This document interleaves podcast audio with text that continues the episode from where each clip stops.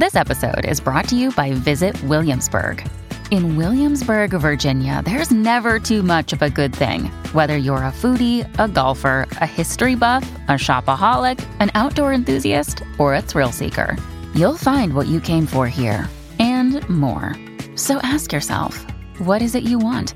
Discover Williamsburg and plan your trip at visitwilliamsburg.com. What most people think.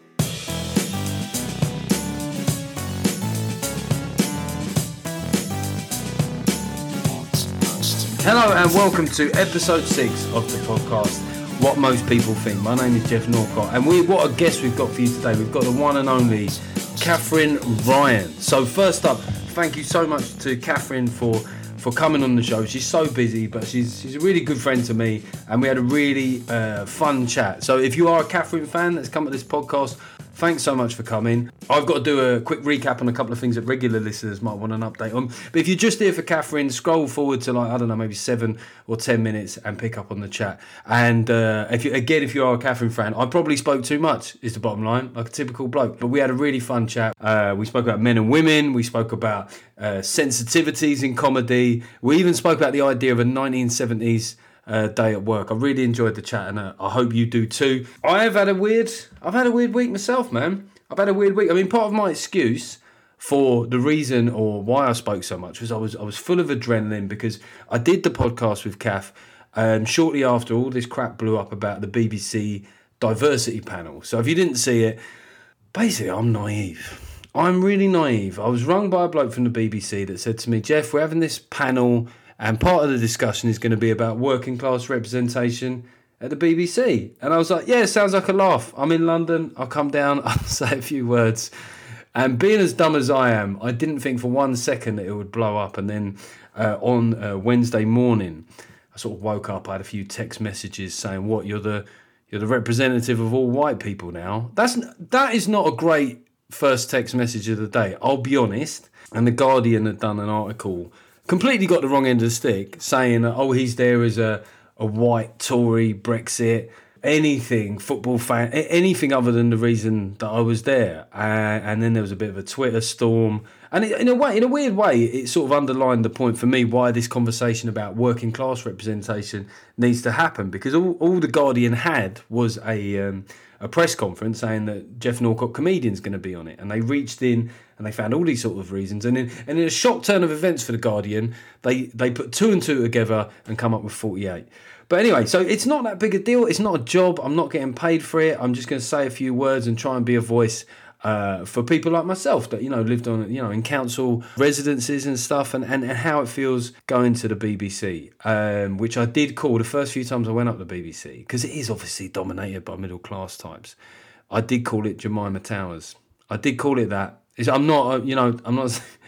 Because that I felt like there was a lot of Pashminas there, there was a lot of Jemimas, but you know, fair play to them. They're reaching out, and, and we're going to have this dialogue, and I'm only going to meet with them like three times over the space of two years. So, so apologies to anybody that's been in contact thinking I can now get them a job uh, at the BBC or I've got any sort of power whatsoever. There have been, I did get obviously, uh, mainly to be fair, from people on left and right, I got a lot of support. They didn't like the way that the Guardian had sort of framed it, and to a, uh, to a lesser extent the Telegraph. So people were were pretty nice, but I did, you know, there's some people that haven't heard of me and are quite just disgusted that you know that there could possibly be a comedian that's not woke, you know, and and not left of centre. But I think the worst thing that happened, and I can take all that, you know what I mean? It it got it got. I'll be honest, insults go with the territory, and the truth is, if there's no one thinking I'm a prick, then I'm probably not doing my job properly, right?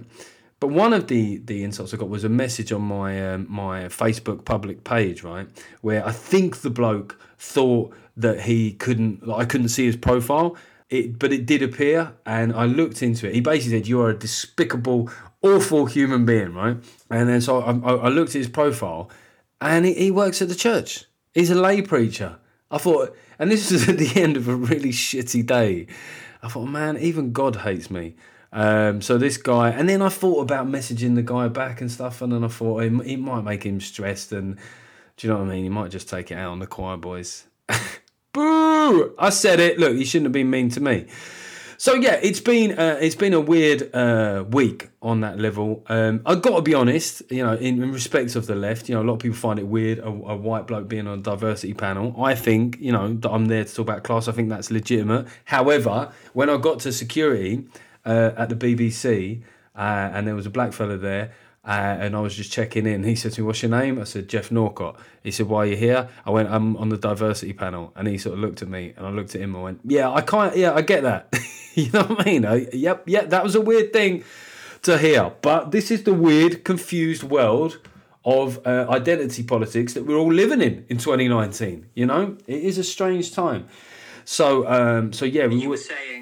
Sorry, my Siri just. Uh... See, I'm even getting heckled by Siri now. This is what happens when you're on a BBC diversity panel. Everybody, everybody wants a piece. But yeah, other than that, I'd had a, I'd had a good week, good couple of weeks. I did, um, I did the Scottish panel show, breaking the news. I wanted to call it Jock of the Week, but I was advised that that might be a bit. Uh, not the best way to best footing to get off with a, a Scottish crowd, but it's such a great show. If you haven't watched Breaking the Week, right, uh, it's a radio show and a TV show, and, and it's really buzzy, man. And Des, who hosts it, is is wicked, and there's loads of brilliant Scottish comics on it, and I had a lot of fun doing that. But there is this one round, right, where they sort of play in uh, some members of the Scottish public talking uh, about a story, and you have to decipher what the story is. And um, I couldn't, uh, and so I was listening to this this sound clip of someone going, "All right, well, it's good, but- and a bit good." and you know, it sounded a bit like you know a cross between um, groundskeeper Willie and CU Jimmy, right? To me, as the ignorant English bloke up in Scotland, and there was this pause afterwards where they said, "Geoff, what was all? What do you think that was? What do you think was being said then?" I was thinking, I haven't got a fucking clue, you know. But uh, but luckily, the audience in Falkirk, I think some of them didn't understand it uh, either. So um, that was a, a lot of fun. And listen, I, want to get chart- started with the chat with Kath now. Uh, we did have a few issues with the sound because, again, I said my head was up my arse and stuff, so I didn't set up the microphone properly. We've tried to uh, re- rebalance that and stuff. And uh, listen, I'll be back briefly just to hype my Edinburgh run, but this is going to be all about now uh, my chat with the, the incredible Katherine Ryan.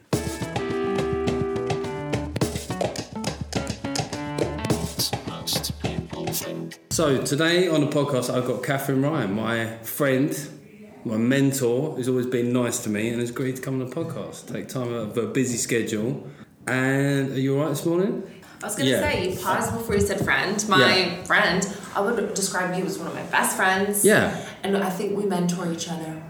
I'd like to And we're that. an unlikely partnership. A lot of people think, Well, yeah. Well, yeah. Well, I think more from your point of view, people think like, No. "What that guy?" Yeah, but you've always been. I think that's one of the things about like a genuine liberal in a way is that, that you vehemently sort of see politics the other way from me, but you don't see that as a, or you've never seen that as a reason for excluding me or other people in your life. Of course not, but I think I'm a lot more centrist Yes. than I first, you know, Yeah. imagined. And overall, even if I thought that you were a Tory monster, Yeah. I think you write good jokes.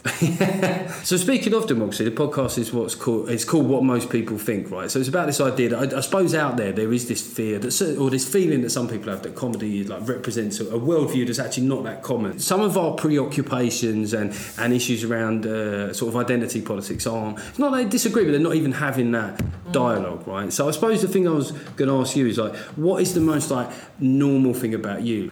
Like, would you would you see? Because I suppose British people can't often tell, like with North American people, whether you're working class, and particularly with Canadians. Yeah. Would you? Is that your sort of roots back in Canada? So we definitely do not in Canada have as defined classes. Yeah. We do not. We wouldn't say working class, middle class.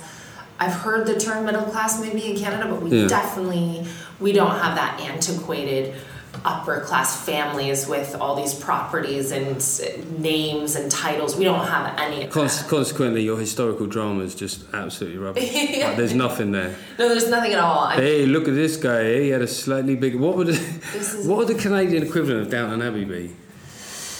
Maybe like early cod fishermen we had a lot of like Methodist preachers who would just go around cultural Yeah. genocide of the indigenous population, I suppose. That sounds like. Uh, But I mean, we were British. That was you. did you do genocide as well? No, my No. family did not. No, I didn't mean like you, you Oh, personally. Like the? Ryans were just out there I've done a bit. slaying. Well, I was Irish, so Hmm. we, I think, on my Irish side were probably enslaved by the British people, Yeah. and then they went over to Canada and did whatever they did. Like when they weren't killing Indigenous people, they were certainly uh, putting their children into white schools and erasing their culture. So like there's that in Canada, but I don't think. So we do do a bit of that, don't we? Like even if even if you're one of these people that has like a benevolent view of the empire, one of, one of the weirdest things is is just renaming stuff. Like it's so blunt, isn't it? I think in in in. Uh, in Northern Ireland, the, it's just Londonderry. There's just like because like if you're going to rename a place, just kind of like just call it like, like just something completely different. But just to go Derry, call it that's like uh, that's, that's that's like a baller move, isn't it? To get in someone's face, going we're going to put London on the beginning of it. of Derry. In fact, everywhere here will now have London.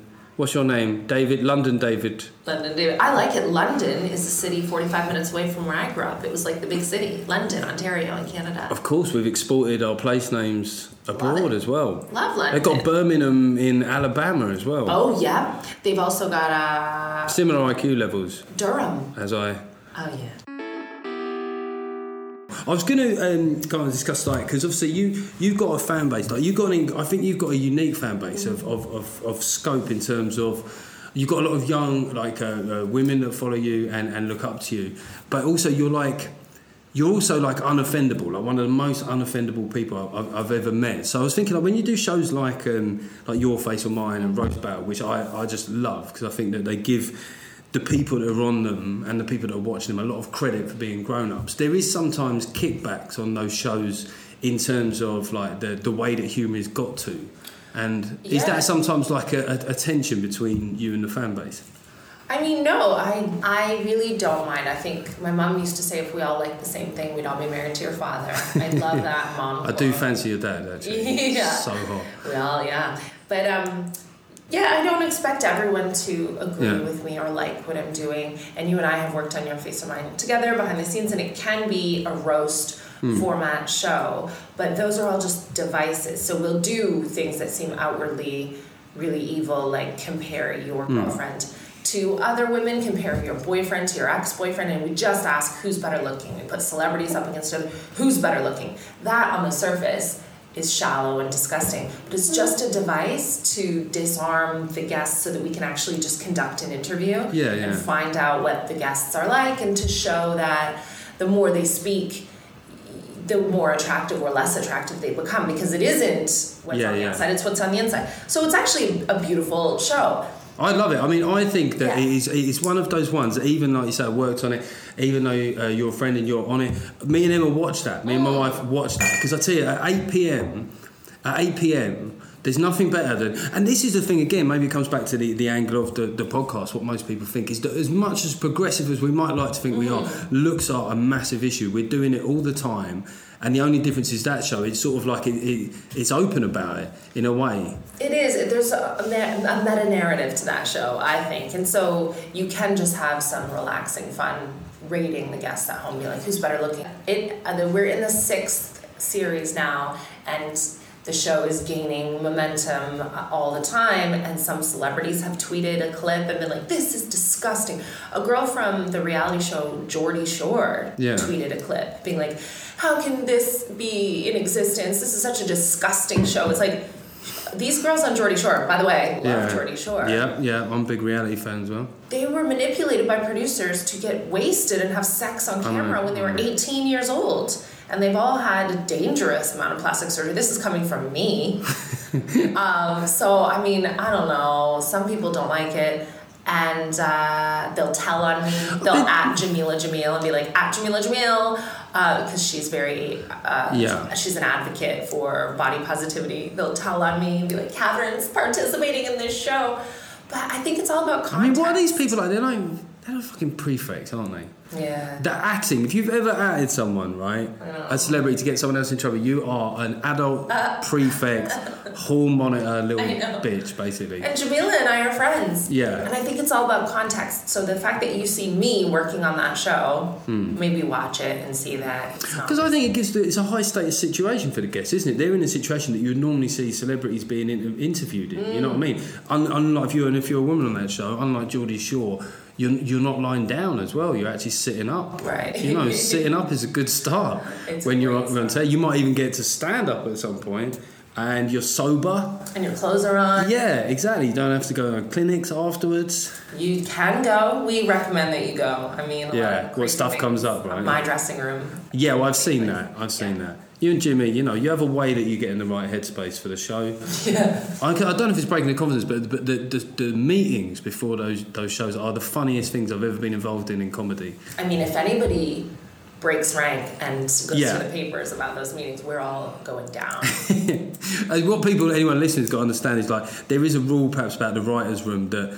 That, that just just you say the worst stuff, Yeah. right? Because you, you think that you're around people who write comedy, everyone should be able to take it. But you know, I don't know, Kath. You know, there might be some little snowflakey whistleblower in one of those rooms at some point. it might be you. In ten years, it might be. You're doing this Geoff Norcott character who votes conservative. But I think nuance is uh, is a terrible moment for nuance. Yes, Nobody yes, gets yeah, it anymore. yeah. Everything's black and white, and people just flip right out. Like to think that I'm not an ally. There have been people who've said, I, I'll say something about Caitlyn Jenner, Hmm. who I think is garbage. That doesn't mean I don't believe trans women should have rights. I specifically dislike Caitlyn Jenner because Hmm. Yes. she's gone against Kris Jenner, who is my hero. It's a whole. Isn't that like a mark of respect to just go for somebody I think it in the same way that you would? Like I did some material about Diane Abbott, and I sort of went through the process of like knowing that she gets a lot of stick, Right. but then thinking like. Should the fact that like horrific racists exist stop me from extending? I mean, this is someone who's you know shadow Home Secretary, so Yeah, yeah. who who is pushing for one of the highest states of office. Should I exclude her from the normal political sa- satirical narrative? Um, which sort of brings me on to, to, to, to roast battle in a way. Which I, again, I, I was just so, like a lot of the shows I think that are doing well and have done well. One, you're normally in them, right?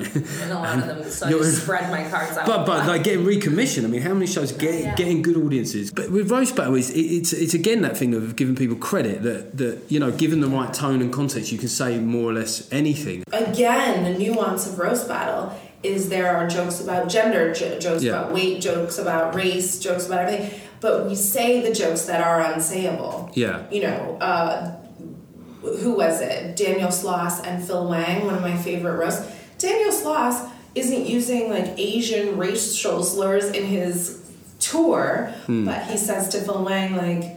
Uh, there's a, I roast you and then I want to roast you again 20 minutes later. Loads of references to like Chinese menus and there's a there's a Phil I was Wang gonna say like. I was gonna say like for reference, Phil Wang.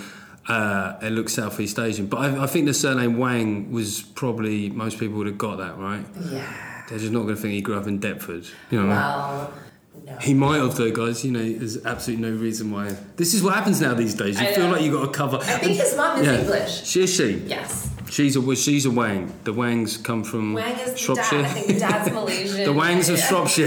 The Malaysian Shropshire Wangs. I don't know. Hi, sorry, just chipping in here, just briefly, and this is the only interruption I'll do. Just to hype something, I've released tickets. I'm going to be doing the Edinburgh Fringe this August. I'm going to be doing. Uh, I forgot to check the date. I'll be doing a work in progress run at the Underbelly from the 12th to the 25th of August. So, what this is basically is I'm doing the tour in the autumn, but this is the last bit where I'm getting stuff together. It will be pretty good. I hope it will be quite far advanced, but basically, I'm charging less money, which means you lot can't moan if every once in a while I have to look at a notepad. All right? Does that seem fair? So, obviously, there's this tour still on sale in the autumn, but if you're going to be at the Edinburgh Fringe in August, tickets are now on sale for that. And also, because I've had a little bit of exposure, people have been downrating all my videos on my iTunes and trashing me. So if you get a minute, just give us a little big up on one of those. Anyway, enough of my shameless self promotion. Let's get back to the chat with Katherine Ryan.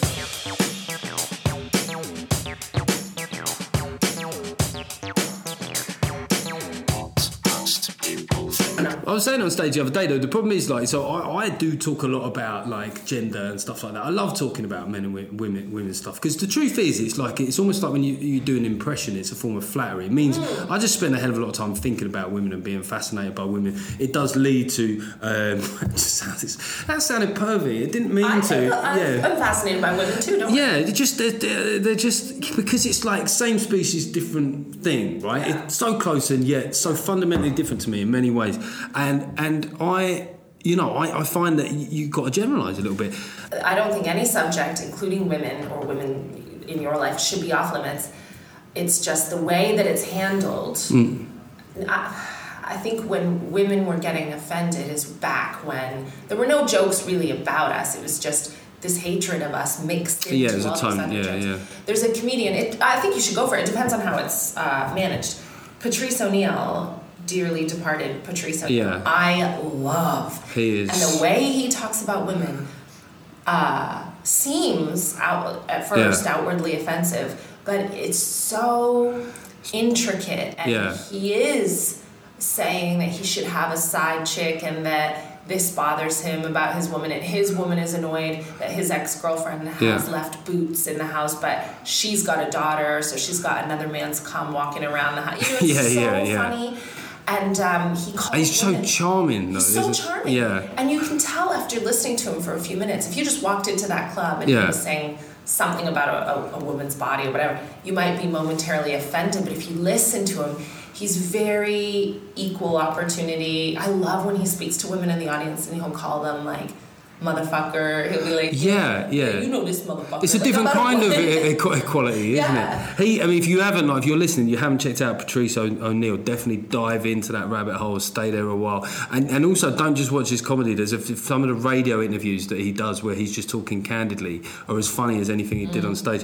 He had like he had that routine that he did about how like, which is a perfect example of what you're talking about. Is is how like women care about you. Like a woman's love is so pure, so pure. She's like he said like she she even gives a shit about your health, right? And he says like she's going, did you get that doctor's appointment on on Wednesday and stuff like, you know? And then he says, uh, he said, men don't care about women's health. He's like, yeah, I don't, I don't get. get he said something, get out of my face, you sick bitch, right? Yeah. And it's just so cruel, right? To the point where just because, and that's what's so interesting about stand up is all the time you're calibrating not just what people are saying, but the way they're saying it and what you really think about them. It's such an instinctive. It's such an instinctive thing, and he, he's one of the very best. And I want you to talk about women. I'm interested to know the point of view. I want to know what you think about Well- women, what Patrice O'Neal thinks about women. I like it. I think that so there's a thing that comes up like and this increasingly comes up with blokes that I talk to is is that women um, like obviously men come with sort of stereotypical faults. W- women women don't say sorry. They don't like when they, when they're wrong and they're not. I'm not saying they should say sorry when they're not wrong. It is really hard to win an argument, and I'm not talking about maybe in public life slightly different, but I, I always think that the private is, or, or the personal life is uh, it's weird that it's not held as important, right? Because we spend a hell of a lot of time Yeah. in our houses and with the women in our family, and I've only ever known female power in those contexts, right? And and equally, just just getting an apology out of a woman when when they've done something wrong is it's a hard. Really? Yeah, there was, there's been surveys on this well. Like, if you ask like men what their biggest gripes with women are, right? So the top five that, that women have for men are mainly domestic, leaves the seat up. You know what I mean? Just Yeah. kind of just annoys me. I want him to, you know, I just want him to die and stuff like that. Just, Yeah. just general annoyances. Where the ones with men are really specific are that women never say sorry and women rarely initiate sex, like countless times. Really? Yeah, those are the main gripes. Maybe because for us to say sorry, uh, we're paying attention to every facet of the issue, and unless Yeah. we're sorry for all of it, maybe we won't say sorry. I would rather someone not say sorry than I think I've had men in my life who don't even understand what they've done wrong. Yeah, they yeah. just say sorry to end it, and they're not sorry. Yeah, there's ways of saying sorry, aren't they? If someone, I'm sorry, that's not. that is not a sorry. Sorry. I'm right, I'm sorry. And then like you, if you you kind of go through like the musical scale of sorries. I'm sorry, and then to like I'm genuinely sorry. Like like the point where I think she's going to leave me. You know. On an emotional level, I think also the other thing is that, that um, women are, more emotionally intelligent, right? Now, whether that comes from socialisation, nurture, nature, Yeah, it doesn't yeah. matter. We are where we are, and that is the case as I see it. I think that some of them are like bullies with it. Like they're, they're bullies because they're better at it. I think you have, uh, and I love the women in your life, but I think you have a specific breed of like very strong- strong, yeah, yeah, woman yeah. in your life. My yeah, my mum was my mum was particularly like that, but I just think that they've got more in their artillery, right? Yeah. So when it goes down in an argument context, they're almost like cracking their neck muscles, going, "Oh right, it's on, is it? Like, like he's, he fancies this piece of this." Um, and they spent so long being right, right? Because the women are normally right. That's the key thing I should say here. I sound like an askist, but it's true. Women are usually right. But the thing is, when it comes to the point where they're not right, they've Yeah. spent so long being right, they're like, well, I'm never not right. I'm, I'm the right person. You're the Yeah. wrong person here. You don't get to be right. Does the sorry count like a few days later? That the story just never comes. See, the mm. only I have just some wisdom about men, and I'm not great with men, but I think uh, you're meant to in a restaurant always seat them where they can see the exit. I've heard that. and that seems yeah, to yeah. true. Men are happy in that seat. Well, like if you if you're in bed, men when men will prefer to sleep in the bed uh, side of the bed nearest the door. Fine. Yeah. Men always want to be close to the exit. Got it. No, no, no, to protect. Oh, to, oh okay. And here it, ladies and gentlemen, is and yeah, they're more simple. I think that women probably interact with men as though the men Yeah. are also women, and they don't want to be interacted with that way. I have heard that to keep a man happy, you have to do just two things feed him and fuck him, and that is it. Yeah. And it's true that when I am. pretend to be interested in his bullshit as well. Really? That's yeah. one of them? Yeah, I mean, not as important as the other two. Okay. You could like out of that out of that holy trinity. I mean, there's probably two you could drop. Let's be honest. Well, when I have been annoyed with a man, it's definitely the case. For example, when you're feeding a baby, you're so Yeah. happy that the baby's eating. There's something so fulfilling about watching your baby ingest food. You're like, yes.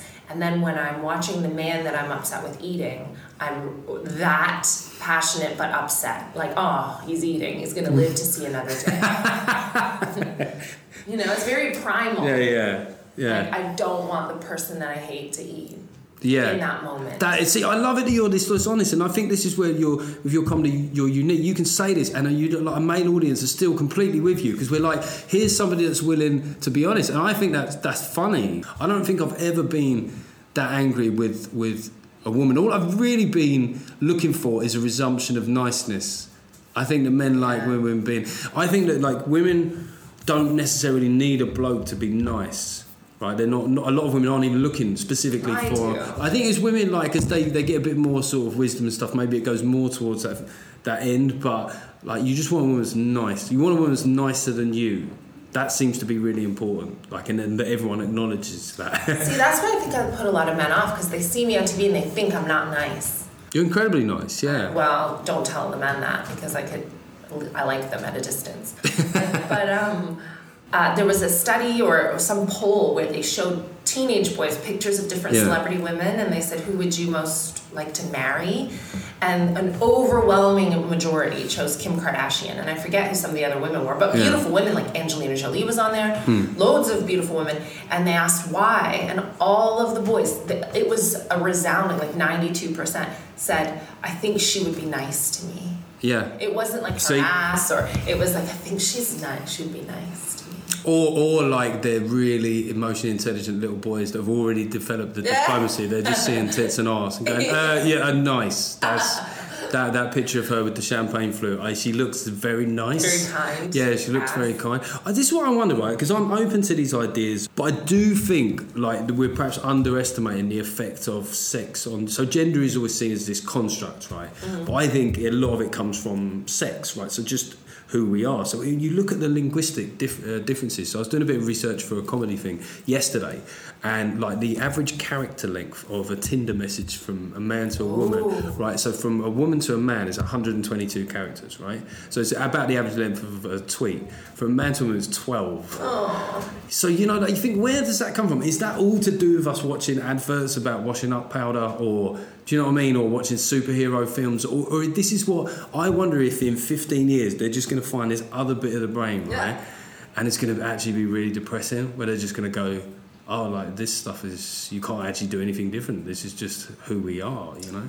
Well, and I do think that uh, gender can be fluid, of course. Oh, of course, for some people, it absolutely. But you look at toddlers, and Yeah. Most of the time you give a little girl and a little boy a doll, Hmm. and the boy will crash the doll, and Yeah, my son, my son, you met said, but he's a very delicate, sensitive little boy. it's annoying. But he like bashing the crap out of anything. Because you want to be woke, but then you look at kids. I know a boy Yeah. and girl twin, and their parents are the most liberal left wing anti vaxxers, as a matter of fact.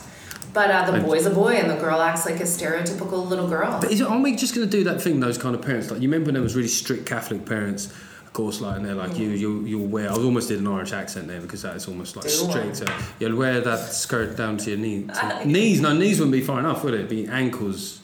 But they, but we'll find those kids were then. So you know, like those girls would just basically grow up to be like complete sluts, because because it was so. So what these kids are going to do if you're like, no, Callum, no, you're no action man.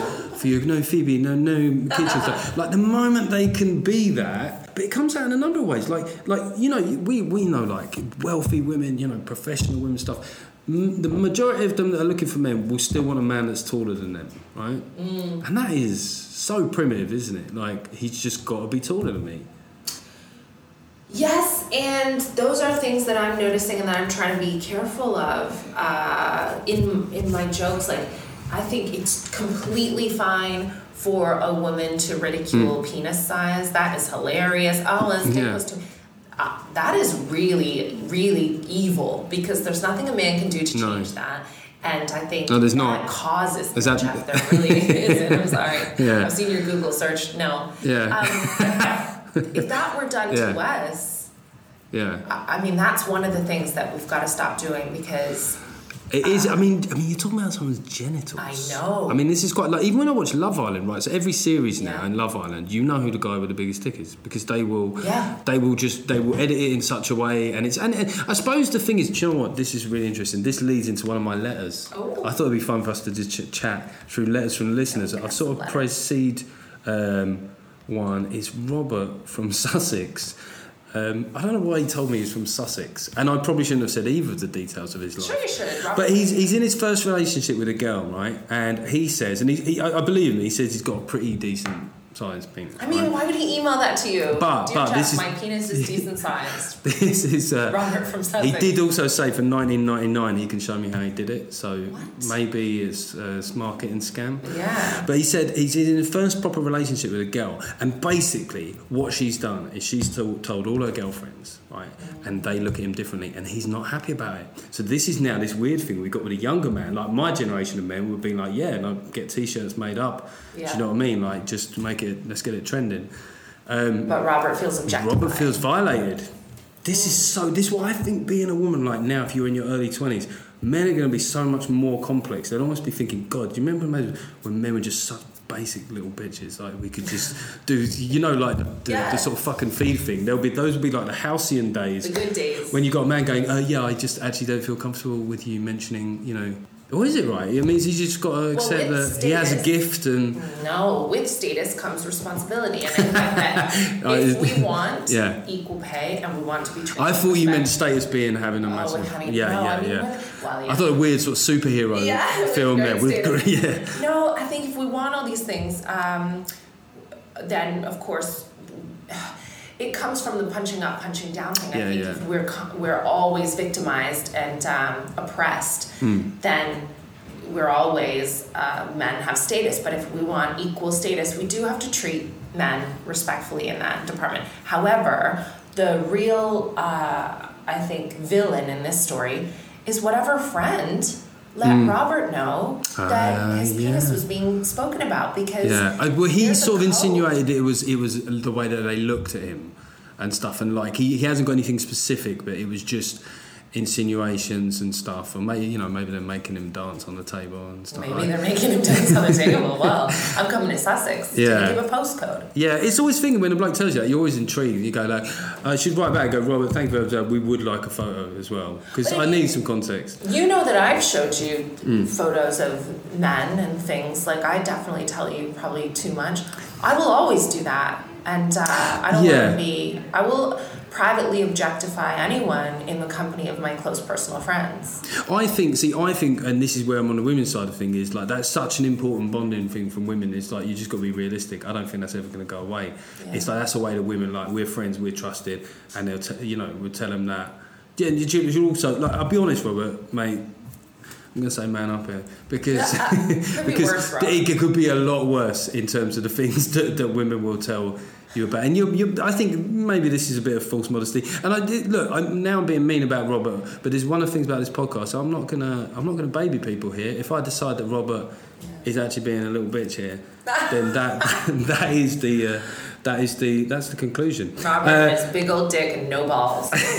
yeah, maybe that's his thing. He's got tiny balls, and he's he's worried that that's also been thrown into the mix. Poor Robert. I know. He's reached out for help, and it's just so much worse now. But you know, this is not a, a safe space, lads. I did But you say know what, that. Yeah. Robert, you are right. I mean, fundamentally, you're right, but we just don't care because we think that your girlfriend should have a right to bond with her friends. This is this is perfect. What most people think territory. This just being honest about the truth of life. Yeah. it might not be fair, but it is what it is. Ga- Gareth Gareth thirty three. I've sort of praised this one because it was quite a long email. Um, he's thirty three. He describes himself as as quite sort of woke. Uh, he's uh, he's listening to my podcast as well. So Yeah. he's getting another idea. Go Chamber. Um, one year into a relationship, right? He said she doesn't initiate sex much, right? What we were talking about earlier. But given the current climate, he doesn't really know how to go about discussing this because he's he's so woke that he's worried about pressure and issues of this. I'm I'll be honest. I'm so glad I'm out of the game, like in that respect. Yes, yes. Do you know? Because that I I don't know. That's my advice. Is fuck knows, it, mate. Well, I think if uh, he's been in the relationship Yeah. for a year, I think that removes any sort of creepy Me Too scenario. Hmm. Yeah, I mean, it's like the first thing to say is you're right. It's not in that world, Gareth. I think you're confusing two. Well, no, I here. understand. I think Gareth uh, is Hmm. the voice of most people in this case. I was just meeting a man last night at a job who, because I'm Canadian, we don't kiss on the cheek. And Hmm. then I always kind of stumble when I meet people because I don't know if it's two kisses, three kisses. Yeah. We sort of either hug in a weird like ice hockey fashion or Mm-hmm. shake hands. And I, it was a weird hello, and I went, oh, uh, and I shook his hand and I said, oh, that was weird. I, I never know how many kisses it is. And then he said, well, yeah, you know, I, I don't even kiss anyone at all because I don't want to be me too now. And blah, blah, blah. like Yeah. men are on the back foot with this. The good men who aren't rapists, they don't really understand. I think a lot of them where the line is and what's appropriate, and they are. I think a fear has been whipped up that there are all these women all around hmm. falsely accusing. Everybody. Yeah, yeah, no, absolutely. Yeah. And I don't think that's the case. I wonder if right, like if you, if you was like, would it would an employer? Because you know some people say, well, I like all that. I like doors being held open for me. A lot of people don't like that. If an employer said we're like a, we're a 1970s workplace. So if you like, if you went to work there, Yeah. it was on the basis of understanding, and obviously it would go both ways, men and women. So it wouldn't be like the seventies where it was just mainly one way. Yeah. But you just say, if you want to work at this place, How about every Might be the odd smack on the arse. Like a bank holiday scenario has a 1970s day, and you can stay home. smoke at work day. Right. Yeah. You can stay home on that day without Yeah, penalization. yes. You know what I mean? Yeah. Is that a word? Penalization? Yeah. Where you can come in for some penalization. Yeah.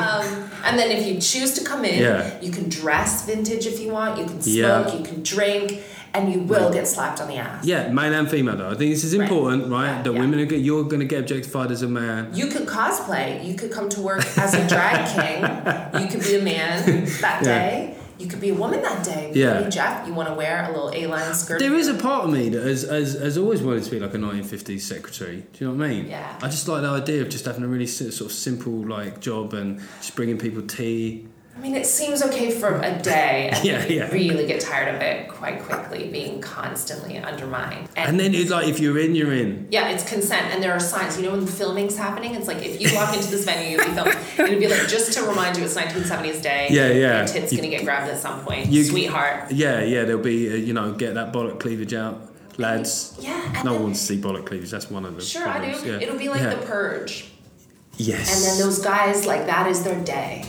That is amazing. And also, you know, the, the great thing about this idea that's definitely not controversial at all is that is that um, is that you know people are only mean on dating apps now. You know, all that all that office sexual sort of tension and Yeah. stuff, and you get mad Mad Men Day. You know, Yes. you go back to that. So I think that I don't know how that I don't know how we've what? helped Gareth there. I don't- love the idea. Okay, Gareth, in your relationship, if you want your I'm gonna say man up again. Yeah, Is that okay to say that twice? right, just try it, Gareth. For God's sake, or you just could be like no sex, unhappy man. Um, or wank on her when she's asleep.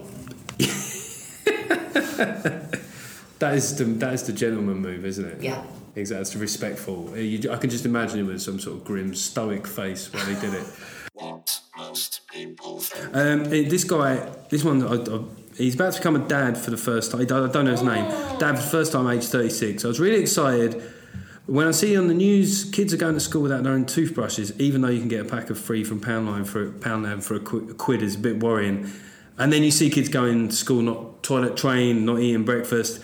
How much do you think this is like the parents' responsibility, and how much is austerity? Wow, that is. Oh, okay. Yeah. So the poorest countries in the world, Yeah. babies are potty trained before they're a year old. Do not get me started on Yeah, this is a big area for you. elimination Yeah. communication. Yeah. Yeah. So that is well, there are issues where there's no one at home Mm. to look after the kids and they're in daycare Yeah. because both parents have to be working or it'll be a single parent household where just Mm. economics don't work out for you to stay home and then the daycare doesn't really have time to potty train your child I guess or they have westernized views so they don't breakfast again I think that has a lot to do with austerity some people fully just Mm. can't afford to feed their kids right now well it's it's tricky because i've spoken to a lot of uh, vulnerable mothers who just for their own sanity use five pounds like their last five pounds to buy a bottle of wine because Yeah.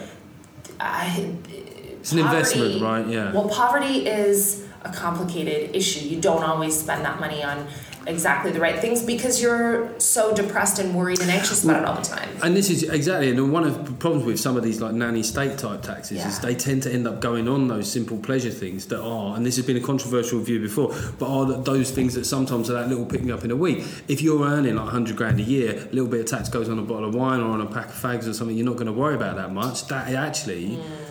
maybe there should be a sliding scale where like alcohol is cheaper for poor people.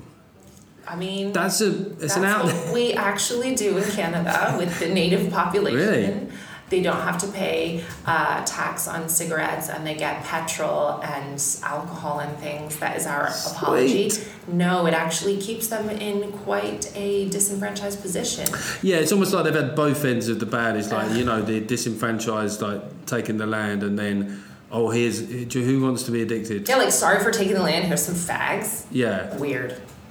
But, uh, oh, what is his question? Garrett, no, he doesn't have a name. He's going to be a dad. I think I, in a way, I think he's he's got what he wanted, which was to just get that off his chest. Just get used to it. Yeah, you're Yeah. gonna see. There will be. You'll be a good dad because you're thinking about this, right? Right. This is the thing, Anon, is that you're going to be a good dad because you're thinking about this. There will be those parents and stuff like that, but ultimately, being angry with them probably isn't going to do any good for anybody. So maybe think about the kid, slip that kid a little brunch bar. Right, yes. And when your child gets older, you can send them to school with lots of tampons. They can be like the tampon kid. Yeah, Whoever. And if wants he was a boy, he definitely wouldn't get bullied for being called the Tampon tampon kid. kid. That wouldn't follow him around at He'll all. be a hero. I mean, to be fair, Marvel are looking for new superheroes for. tampon kid combating period poverty in all of the schools. Um, I have a friend who dropped off in Canada a load of winter jackets for Yeah. eight-year-olds because she noticed the other ones in the park don't have. You know, I think we do need to look after each other. It shouldn't always maybe be government regulated. Isn't and isn't that interesting? Because I was just thinking that like sometimes when people talk about food banks stuff like that, there's no denying you Yeah, know yeah. there's certain measure of poverty that have gone up, people need them. But then I think sort of like like with, with tax and stuff, is managing people into good behaviour. When people actually independently make that decision, you know, and I'm not I'm not going out there saying well that's not my approach to think, but I sort of think. This is the way, like some people on the right think. I think the governments are essentially incompetent, right? And they are, and they should be small and stuff. And you should let people have money, and then eventually people will do the right thing. Now that might be just as deluded to the other side of socialism, but that's one of the strange things I find in the arguments against the right is that they don't think that there's an end game of it that could be positive. You know. Um, so I get my little uh, high horse there. But this is this my argument for why I'm set up as a company. It's quite a serious one. Uh, he has time. Uh, he has moments of despair and stuff. Uh, I don't know if it's workload, family, money, or what. What triggers it? So he's getting kind of depressions coming out of nowhere. Anyhow, my wife insists on me taking St John's Wort and vitamin D to combat it. I think it works, which is why I'm sharing. Okay, so this is positive, Christian. You, something that's worked for you. I would say there's two positives here, right? Is that you're sharing good information for other people, and that if something as non kind of medicinal as St John's Wort and vitamin D are working, I think someone said to his wife at some point, "You'd really cheer up if you got some vitamin D." Yeah. Meaning dick. oh right, really? And then thinking- she took that advice literally and is telling her husband, "You know what really helped me is that Yeah, vitamin D." Just to that D. Yeah. Um, well, that's good that that helps. Uh, depression, especially, oh, like with men, I just am happy to hear Christian men talking about it. Mm. Yeah, because yeah. That is the first step to feeling better, isn't it? Yes, it is, and I I think there's this weird moment where sort of saying, "Oh, it's very taboo to talk about depression." No, I, I just don't think it is anymore. Mm. I think we're all talking about it. I think sometimes we could shut up about it, Ar- arguably, you know. But but the, the other side of it, right, and the reason I mention that is not just to be glib, is that is sort of working out. Now I don't know how old Christian is, but I think there's a point in your sort of mid thirties where you kind of work out what your pattern of feeling is, mm. and some of it is just I just got to get on with this. This is like I can talk about, it, and I still do therapy. I still do talking therapies, but I'm also aware that sometimes it's like an economy, innit? You know what I mean? Sometimes you're getting periods of growth, sometimes you get in periods of recession. Yeah. But stand back from the graph. How is it overall? You know what I mean? And it's weird to expect. It's a very modern thing to just expect to be all right all the time. Like I don't think anyone like hunkering down in a blitz blitz shower, like. You know, uh, this is classic leave though. I've, I've brought up the blitz right at the end. Yeah, I I, cannot talk about anything without saying There's that blitz mention that we were all waiting for. Is that look, we did all game. during the war? Um, It's a Geoff Norcott drinking game. yes. Well, look, thank you so much um, for coming in. Thank you. I would just say to Christian. I am all right all of the time. Touch wood. I don't have like any Yeah. shred of depression or mental Yeah. health issues, and I feel very blessed for that. But I have lots of friends who talk about it a lot. Mm. And my friend Nikki Glazer, I think, has the best advice. She says that your thoughts control your feelings, not the other way around. Yeah. So if you're having depressive thoughts, try to really stop those and distract yourself before it Mm. comes to full blown depression. It's almost like a diet, isn't it? If you have a diet, there'll be a period where it'll really work for your body, and then your body will sort of go, "Oh yeah, I see what you're doing here. We're going to go back to normal." So you just go, don't expect that if you have a counselling or St John's Wort or meditation run, you got to keep, got to keep, keep changing that. Have a cheat day on a Sunday. What be really Cheat on your wine. Do- Uh, be really depressed. Just like have a day. Of what deliberately be depressed and stay in bed every Sunday. Yeah, a cheat day. we've solved the world's problems, Jack. This is what this is the kind of cheat day that I think a lot of Britain could deal with. I think that's really good advice. I think we've definitely made people happier there. And Katherine Ryan, thank you so much uh, come for coming on the show. Thank you. So there it is, the chat with Katherine Ryan. I hope you enjoyed that. You know, I did too. I know it was a bit loud and a bit chippy inny, and I know that there were a few sound issues, but overall, I hope you enjoyed this podcast. And if you're a Katherine fan and you just came for that, hope you'll stick around and listen to some of the other ones. And if not, I fare you well and cheers for checking in. Uh, so just before we go, we always um, read out one of the recent reviews. I might read out a couple this time because what's happened is, as I mentioned uh, earlier, is that whenever I get any sort of profile or is that people just go around and just trash my stuff, right? So there's a few one star review ratings appeared on iTunes. I think this one is one of my favourites. The review was actually titled Breaking New Grounds. When I first read that, I thought, hey, this guy likes it. No. He's given it one star. And this is from iNet Dave. And iNet Dave says, This podcast is the epitome of the reason there needs to be a zero star rating options on review. He didn't think it was even worth a star. He no percent from Dave. Really, Dave? I'm going to throw it out there that Dave, this is my theory, Dave, and I might be wrong, is that you saw it in the news, you didn't really listen to the podcast, but you just thought, how can I piss this guy off? And you sort of did piss me off, but you've also made me laugh in that, as ever with people on the left that get triggered, you've sort of overdone it, Dave. Because anyone reading it go, is it a zero podcast? I don't know. Uh, but there were a couple of nice ones as well. This one is from uh, H. Lee, who says, it's very good. I'm just I'm not going to do an accent for this. I'm just going to read it in a sort of slightly surprised way. It's very good, despite the assumption by most that he's a right wing uh, Adolf Hitler or Attila. He's just a reasonable, thinking, straightforward bloke who makes me laugh. That's all I give my was. Oh, this might be Scottish because it says here. That's all I give my was about. Is that is that Scottish? That's all I give my was about. Does he make you laugh? Yes, good. I like that. I like straightforward people. We'll read out one more review for here. This might be Scottish as well. Doing well north of the border, mate. You see? Broad appeal. This is from Aboyne Loon. Oi, Norcott. I've booked tickets for the Lemon Tree in Aberdeen, so stop bumping your gums. Fuck me. What a great phrase that is. Stop bumping your gums about not getting support in the outposts. Anyone not listening to this podcast, no matter where you are on the political rainbow, is missing a treat. It's a podcast that makes you laugh and think. And ain't that what all the best comedy does? Brilliant. That was a great review. I like it. that You've ended a rhetorical question, and I, I appreciate it. And like I say, if you want to come along and see what I do live, there's the Edinburgh run, uh, and there's the tour in the autumn. And look, man, thank you for listening. I'm enjoying doing this podcast so much. I hope that you keep coming back. And just one final thank you again to the amazing Katherine Ryan. Cheers for listening. What most people think.